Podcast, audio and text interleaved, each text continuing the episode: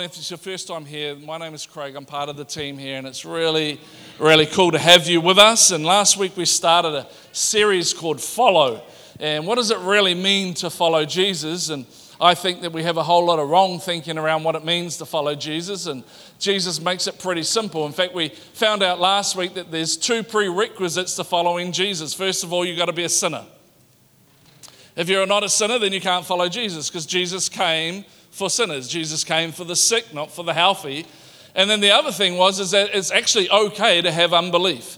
It's actually okay to have questions and doubts and, and, and stuff. Jesus is okay about that because what he basically says is just come follow me. Come follow me, bring your sin, bring your doubts, bring your concerns, bring your questions, bring your unbelief. Just come follow me, and in following me, you'll start to see all the answers to all of your questions. In fact, he did that with Matthew, the tax collector. We found out that tax collectors last week are like the, they're, they're lower than used car salesmen. They're just like the, they're worse than drug dealers to your children. They were just the, the absolute bottom of the pit when it came to the Jewish society. Yet Jesus says to Matthew, Come follow me. Didn't tell him to change his life, didn't tell him he needs to do this or he needs to do that. He just said, Matthew, come follow me because we understand in following Jesus, it's not that we have to get ourselves right before we come. He says, Just come follow me and then you'll become right. And that's the thing that I love about God because every other religion in the world will tell you you need to do this, this, this, and this, and this, and then you can follow. But Jesus says you don't have to do anything, just come follow. You don't even have to believe at first. The disciples took two years of following Jesus before they turned around and said, You are the Son of God. So, following Jesus is not about a list of rules and regulations, but following Jesus is about relationship. But I suppose my question this morning that I want to answer to you answer to you is if I choose to follow Jesus, what's the payoff? Yeah? Come on, I mean, it's just a reality. What's the payoff if I follow Jesus? If I choose to follow Jesus, what is the payoff? What's the end goal? What's the end game? What's the payoff in following Jesus? Well, the first thing that I'm to here to tell you this morning that the payoff for following Jesus is not that you'll become a better person. You're looking at me strangely. It's not that you'll become a better person. Now, following Jesus, you will become a better person, but Jesus never once said in Matthew, Mark, Luke, or John, or any of the Gospels, that if you come follow me, the end goal is you'll become a better person.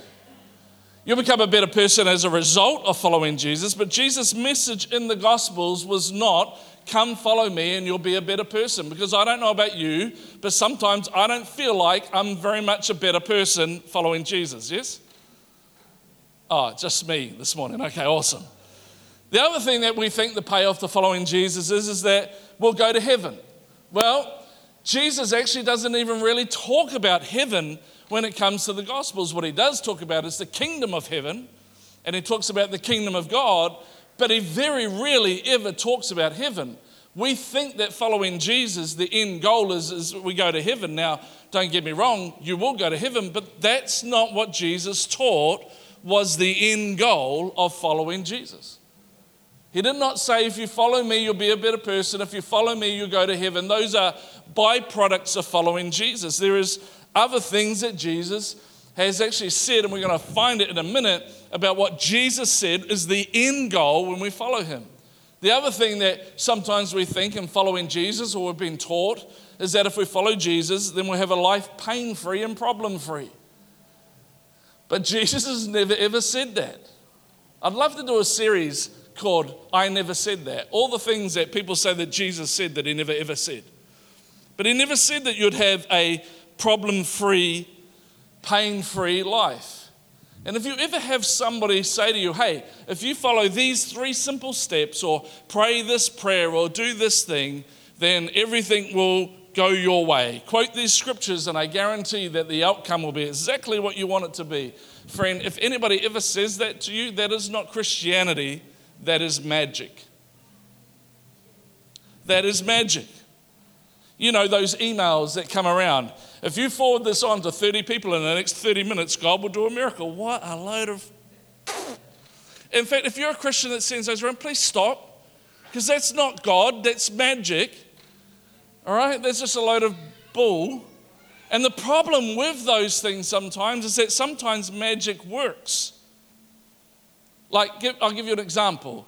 If I said to you this morning, if you're looking for a job, what I want you to do is go get up tomorrow morning, get dressed like you're going to the job that you want to go to, stand at your front door, open your front door, and read, turn to the book of Job, because it's a job, and read the first two chapters, and you'll get a job.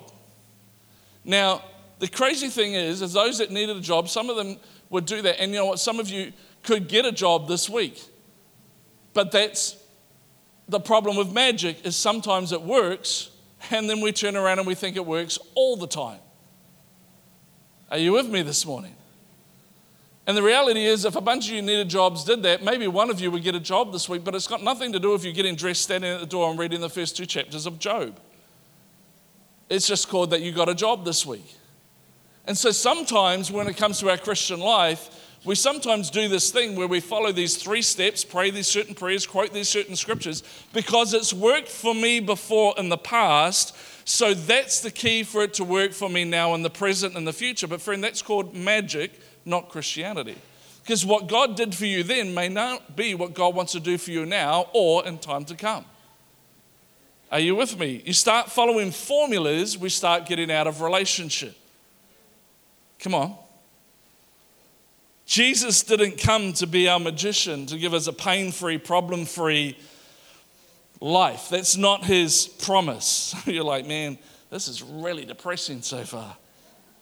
So here's my question then. If those things are true, that God did not come to make me a better person, and God did not come so that I could come to go to heaven, and God did not come so that I could have a problem free, pain free life, I'm not saying that those things won't happen for you as you follow Him, but that was not God's end goal. So, what was Jesus' end goal? What was the end goal? What's the big thing when it comes to following Jesus? What does it end up being? Well, we're going to have a look at a moment at a conversation between Jesus and his disciples. Now, I'm not saying that what he's saying to his disciples is going to happen to you or happen to me, but in the middle of this conversation, I believe God shares, Jesus shares the key goal, the end goal when it comes to following Jesus, where we end up. How many people want to know where you end up? Following Jesus? Uh, five people. How many people want to know where you end up if you follow Jesus? All right, because you should want to know where you end up. Otherwise, why are you following him? If I'm following him, I want to know where I'm going to end up. I'm not just following him because I'm like, oh, that's what my parents did and that's what everybody says I should do. I'm following him because there's an end goal in my. I want to know what the end goal is. I want to know where I end up. I want to know, you know, nobody just jumps in their car and drive anywhere, although some people probably do. But there is a destination that you're trying to get to, and Jesus shares in this conversation the end goal where Jesus is trying to get us to. And it starts in Matthew chapter 10, verse 16 to 20. And he says this to his disciples I am sending you out like sheep among wolves. Therefore, be as shrewd as snakes and as innocent as doves. Be on your guard. You will be handed over to the local councils and be flogged in the synagogues. On my account, you'll be brought before governors and kings as witnesses to them and to the Gentiles. But when they arrest you, do not worry about what to say or how to say it I don't know about you, but if I'm getting arrested, I'm not really thinking about what I'm going to say. Can, can you imagine the disciples in this moment? First of all, is you're going to be handed over to be flogged. Uh, uh what? And, and then when you get arrested, don't worry about what you're going to say. What I am going to say when I'm arrested is the last thing on my mind. yeah? I don't know about you, but I wouldn't be sitting there in the cell going, now, what am I going to say? How am I going to word this? I'm just, I'd be freaking out. Maybe I'm the only one in this place. But when they arrest you, do not worry about what to say or how to say it. At that time, you'll be given what to say. Why? Is somebody going to slip me a piece of paper through the. What, what, what are you going on about? For it will not be you speaking, but the Spirit of your Father speaking through you.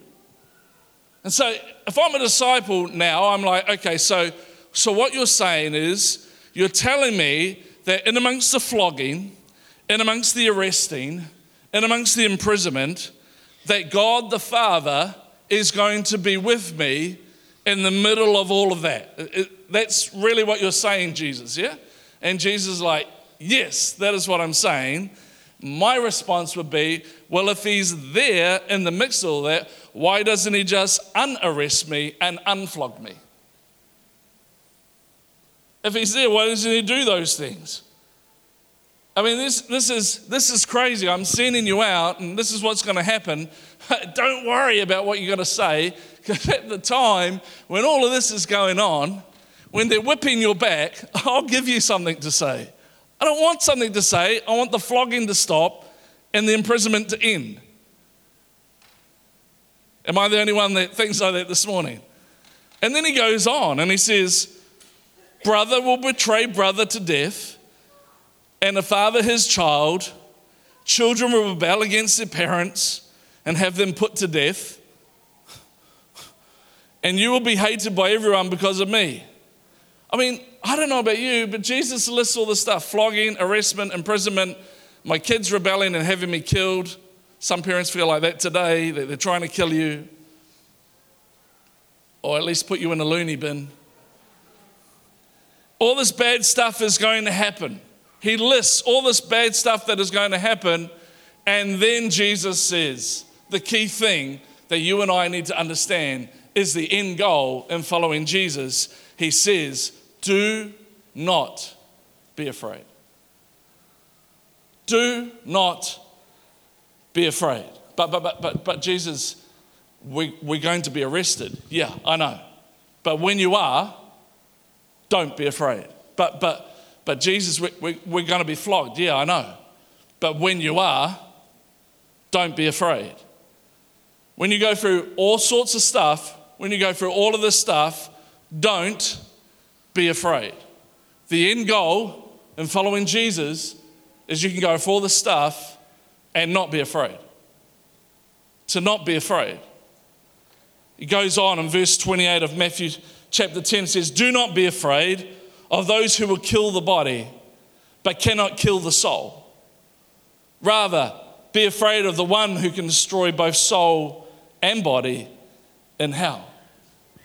And so Jesus introduces something into the conversation that he actually, if you read the Gospels, he goes back to over and over and over and over again. And the good news is for us is that his disciples didn't really get this until right at the end.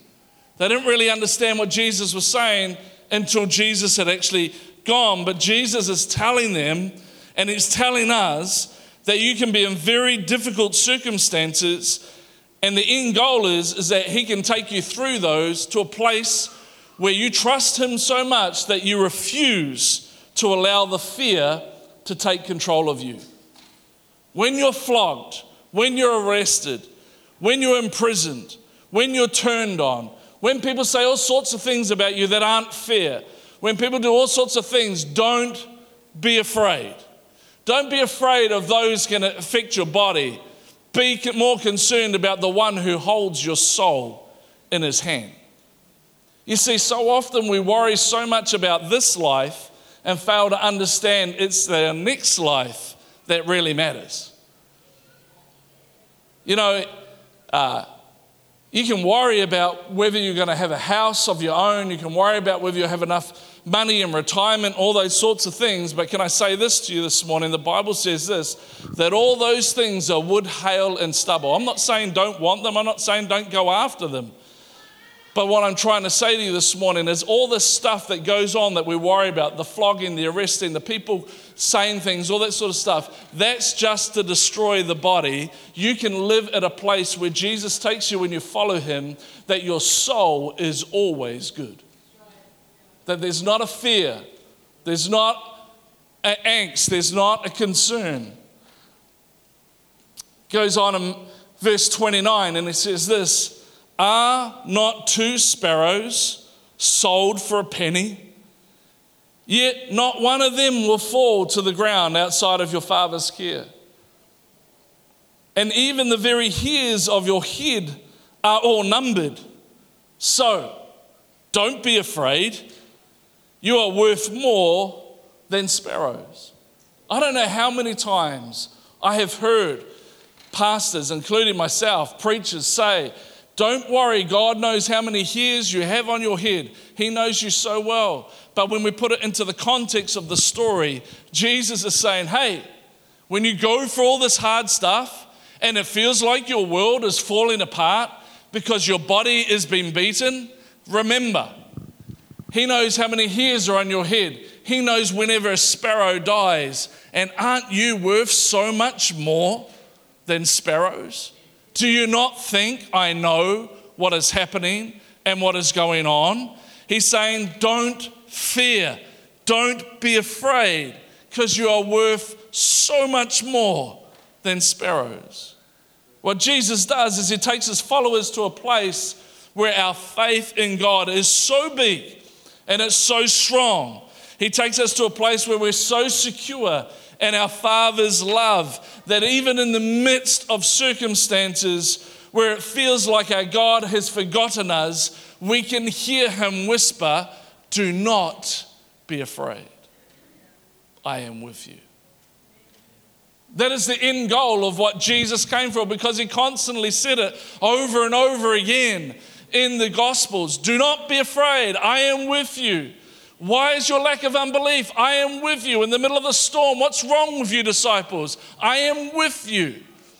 The goal of Jesus is to get us to a place where we understand that no matter what is going on, no matter the circumstance, no matter the situation, no matter how much my body is getting beaten, my soul that lives forever, my spirit that lives forever is in His hands. And you may beat me and you may arrest me, but I don't need to be afraid because my God is with me.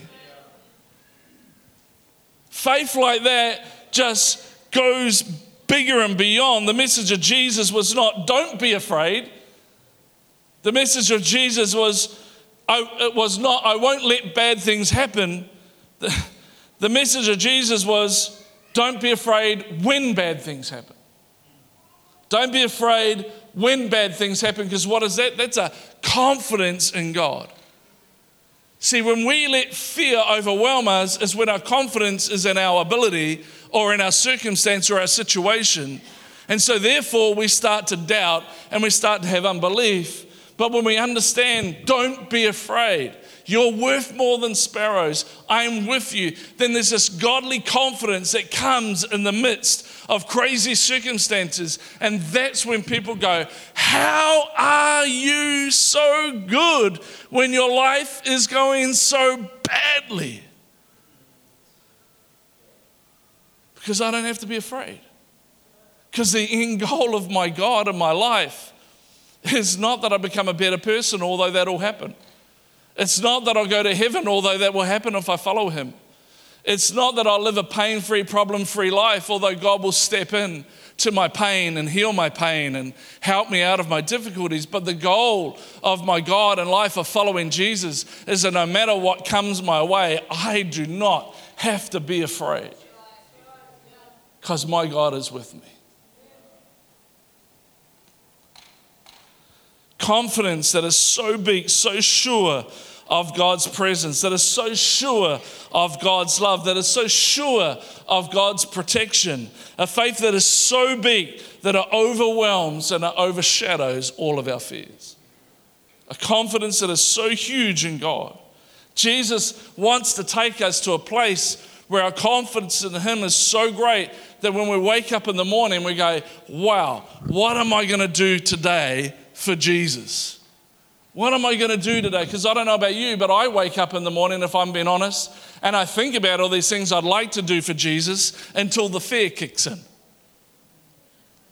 until the worry kicks in, until how, we, how am I going to pay for that? How am I going to do this? How am I going to do that? What if, what if, nobody, what if nobody comes? What if, and we start all of a sudden shrinking in our confidence in Him, and it's like, whoa, hold on, Craig. Don't be afraid. I'm with you. I am with you. What would it look like if you were absolutely confident so much in God that He could protect you, that He could be with you? What would you do? How would we live our lives if we lived our lives in such a way that we know that God can protect my soul, and in spite of what people or someone might do to my body, I have this absolute confidence that my God is with me. Jesus is saying, if you're going to follow me, that is where I'm going to take you. I'm going to take you to a place not of denial, not of hocus pocus, do these three steps and God will come through for you, not figuring out some sort of formula. We love formulas. We love we want God to give us just give me the five steps that I need to do for this to happen.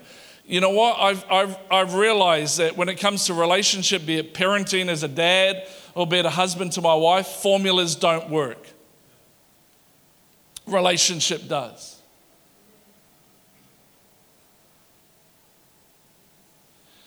But I want my God to take me to a place where you and I are so confident in Jesus and in the Father that even in the midst of circumstances that should terrify me, I just hear his whisper that says, Don't be afraid.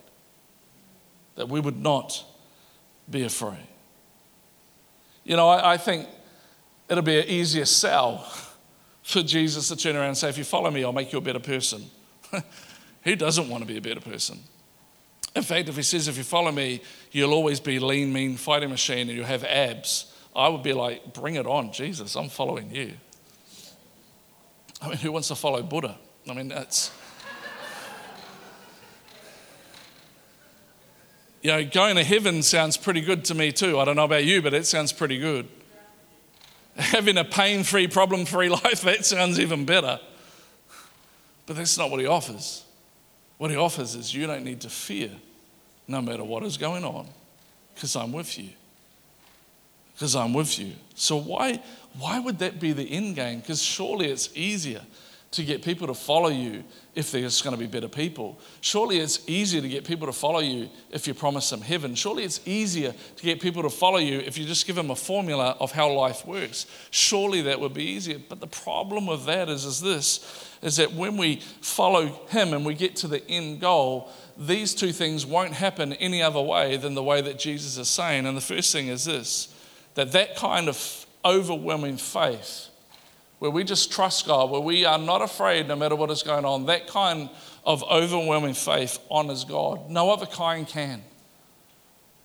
You, you, living better, you, you going to heaven doesn't bring the honor to Him. That standing there in the midst of your difficulties and your circumstances, going, I mean, I'm not afraid because I know my God is with me. It brings incredible honor. You know, I overheard some kids talking about their dad one day, not my kids, I wish it was my kids.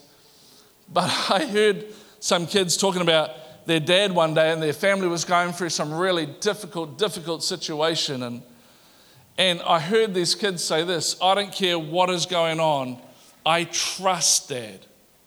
I believe in dad. My dad can be trusted. We will, if dad says we will get through this as a family, we will get through this as a family.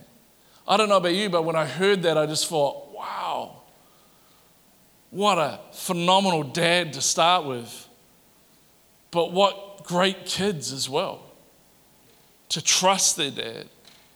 You see, when we're going through stuff that is just so huge that we can stand there and go, you know what? I, don't, I know the doctors said 18 months.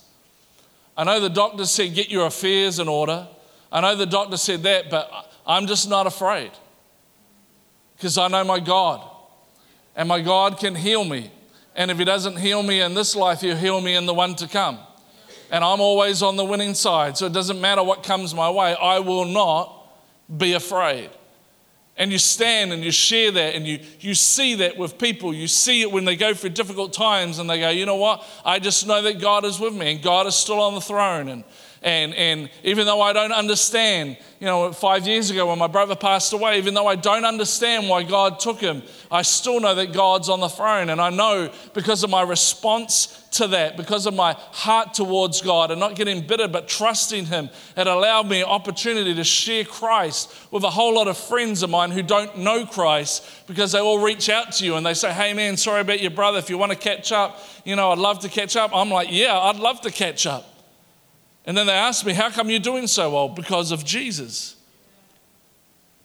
That kind of faith, I believe, just honors God in such a way that nothing else honors Him. When you turn around and we honor God with that big, out of the box kind of faith, because when people see it, they just go, Well, that has to be God, because that doesn't make logical human sense. You see, without going through this stuff and getting to this place where Jesus takes us, where we say, I will not be afraid because my God is with me, we can't have that kind of overwhelming faith that people go, oh my gosh, there has to be God. The second thing that that kind of faith does, it's the only kind of faith that frees you to love people you don't want to love. I know it's getting quiet now in the room. You know, I mean, I, I know Jesus says, love your enemies and pray for them, but I don't know about you, I don't even pray for my friends sometimes, let alone my enemies. Don't need to be so serious this morning. I'm just being honest. That, that, that thought of praying for my enemies, oh, yeah, I'll pray for them, all right, that a bus hits them on the motorway. How do you pray for your enemies? How do you bless those that cursed you? How, Jesus says that we do this stuff that this is what we should do. How, how do you do that? I mean, how do you, how do you pray for those that persecute you, for those that have power over you, for those that could hurt you? How, how, do, you, how do you love those people? How do you pray for those people? Well, because you get to a place in God that you're not afraid. No matter what someone can do to me, He holds my soul. No matter what comes my way, He holds my soul.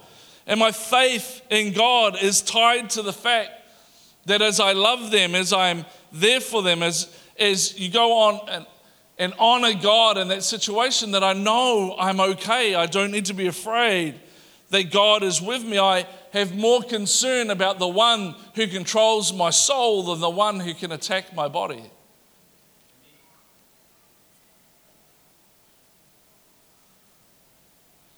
And the crazy thing is, is when we get to that place where no matter what anybody does to me, I'm okay, I'm not afraid, because my God is with me. Then what happens is that your love for God, your trust in God, creates parameters in your life that are so big and so broad that you're able to love the people that hate you. In 1 John 4:18 it says, "For there is no fear in love, but perfect love casts out or drives out fear. See, when we fear of what people can do to you, fear always comes. But when we understand that God is with us and that God is for us, because perfect love, it's talking about Jesus. Do not be afraid. He is with me. It drives out the fear, and then all of a sudden, your capacity to love becomes so broad, so big so huge because you don't fear what man can do unto me because I know that my God is with me. You see, fear and love are incompatible. Perfect love dries out fear. Fear and love can't exist in the same place. Jesus came to love the whole world, and He wants us to love the whole world. And the only way to love the whole world is to get rid of our fear of man and the fear of the things that people can do to hurt us and understand that Jesus is with me. Do not be afraid. So Jesus says, I'm going to teach you how not to be afraid. That is the end goal of following Jesus. Is he teaches us how to live a life where we don't have fear. Where we don't have fear. You see, the Apostle Paul was, was just like us, really. The Apostle Paul never got to hang out with Jesus. The disciples did, but the Apostle Paul didn't. The Apostle Paul, everything that he learned about Jesus was taught to him by somebody else because the Apostle Paul never had a personal relationship with Jesus as in, in his circumference, as in one on one, within, you know, he, he's like us. He had his relationship with God through prayer and the word and meeting together and hearing what people would say that Jesus taught. And Paul, while he's in prison, writes this to the Romans. And it's a great scripture, and we all know it. And it's Romans 8:28. Can anyone tell me what it says? And we know that All right, let's try that again, shall we? On a count of three. One, two, three. And we know that.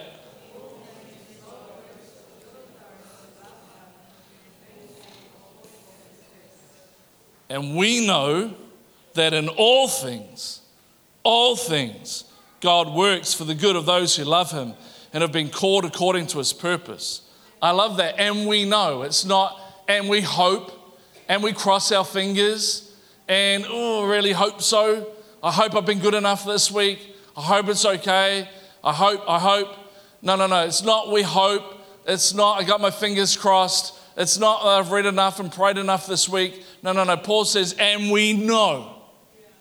We know because we've experienced this. We know because we know our God is a good God and He's not a bad God. He's not a God that leaves us or forsakes us, but He's always with us. And even though the circumstance may seem like it's overwhelming us, we know that in all those things, in everything, and all those circumstances, and all the situation, and all the stuff that is going on, and all that bad stuff, we know, we know that He works it for good.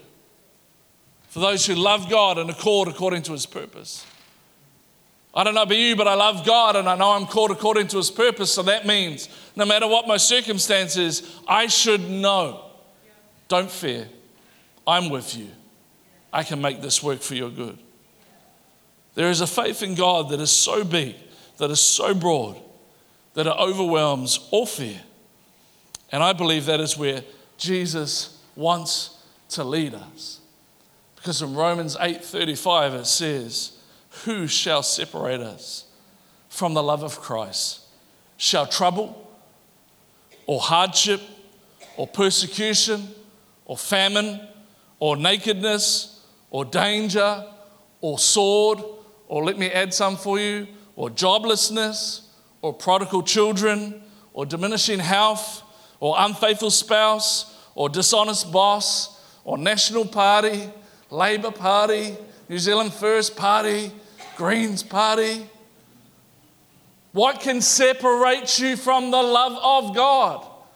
Can all of these circumstances, all this bad stuff, can the government separate you from God's love? No. Oh, but, but Craig, you, you got to understand, you know, like, like um, you know, I'm just scared to death at the moment about what's happening around the world. I mean, have you seen the news and you see what's happening in the US and, and, and, and, and Donald Trump? And, and I see all these Christians just going ballistic. You know what you're doing? You're frightening your children. You need to stop it, man. Jesus said, Do not be afraid. Stop it. You're so fearful of what somebody can do. He's in control.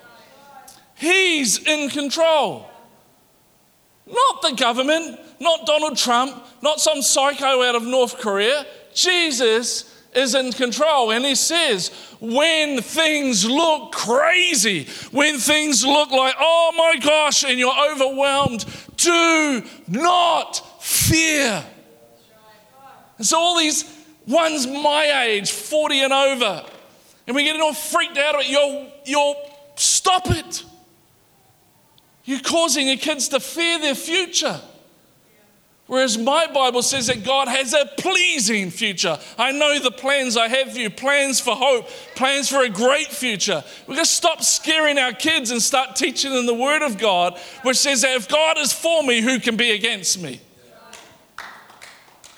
Well, yeah, I know some of you don't like what I just said then because I went into a party political broadcast, but. But I will say this about the elections. I'm not going to tell you who to vote for, but I'll say this. There are three things that the scripture teaches us that we should do. First of all, that we should pray. If you haven't prayed about who to vote for, don't even think about voting. Two, do your research. It's about policies, not personalities.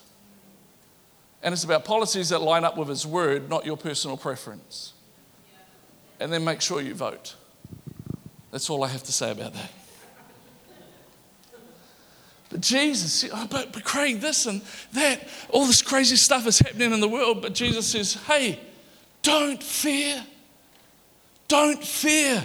Fear not.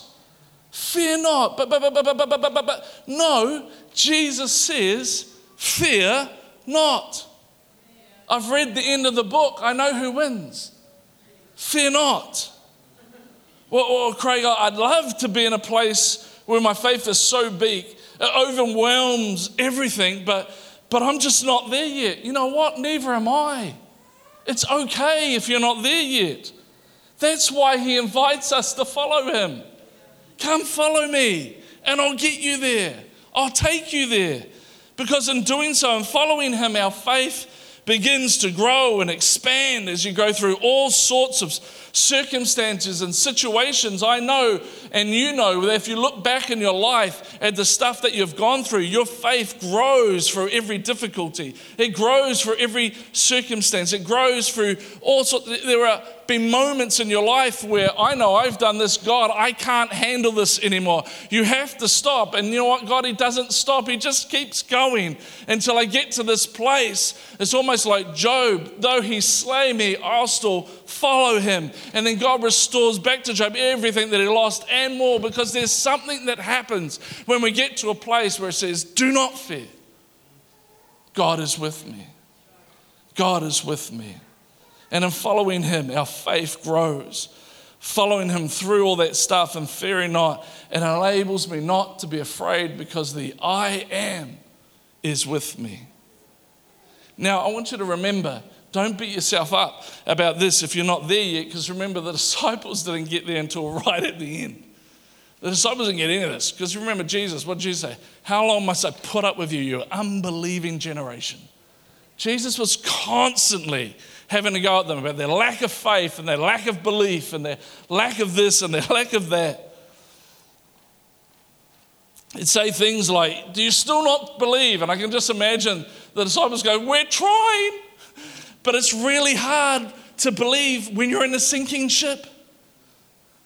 It's really hard to believe when the boat's sinking. It's really hard to ever fear not when, when it feels like you've been overwhelmed. And Jesus would say, Why are you so afraid?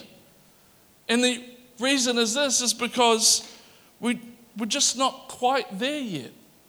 We're just not quite confident in Him yet as the one who holds the destiny of our soul. We're still focused on the things and the people that can kill the body instead of understanding the one who holds our soul. And so Jesus says to them, just keep following me. Just follow me. And in following me, you'll get to the same place.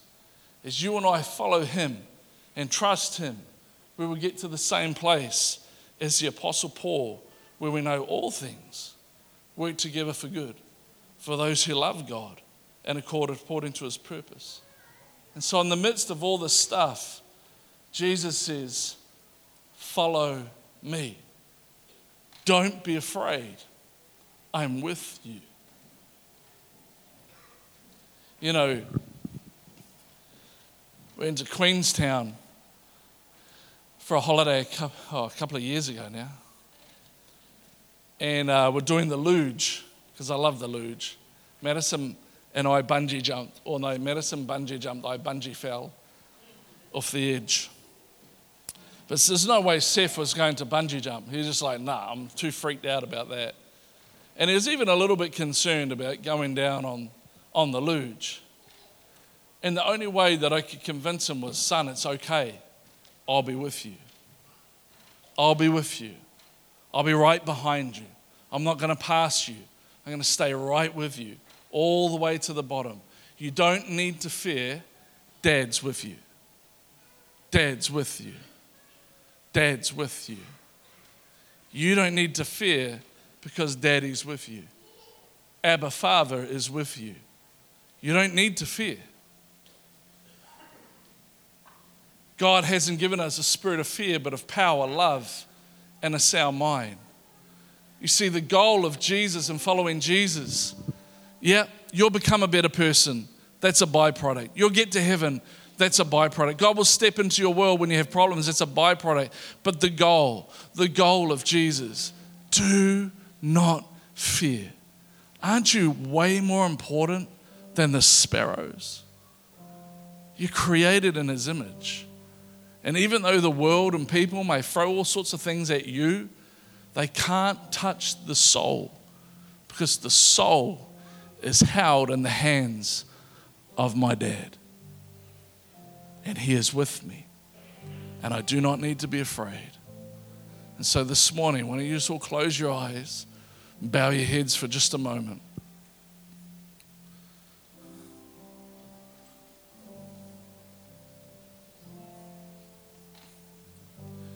As I just think there are people in this place.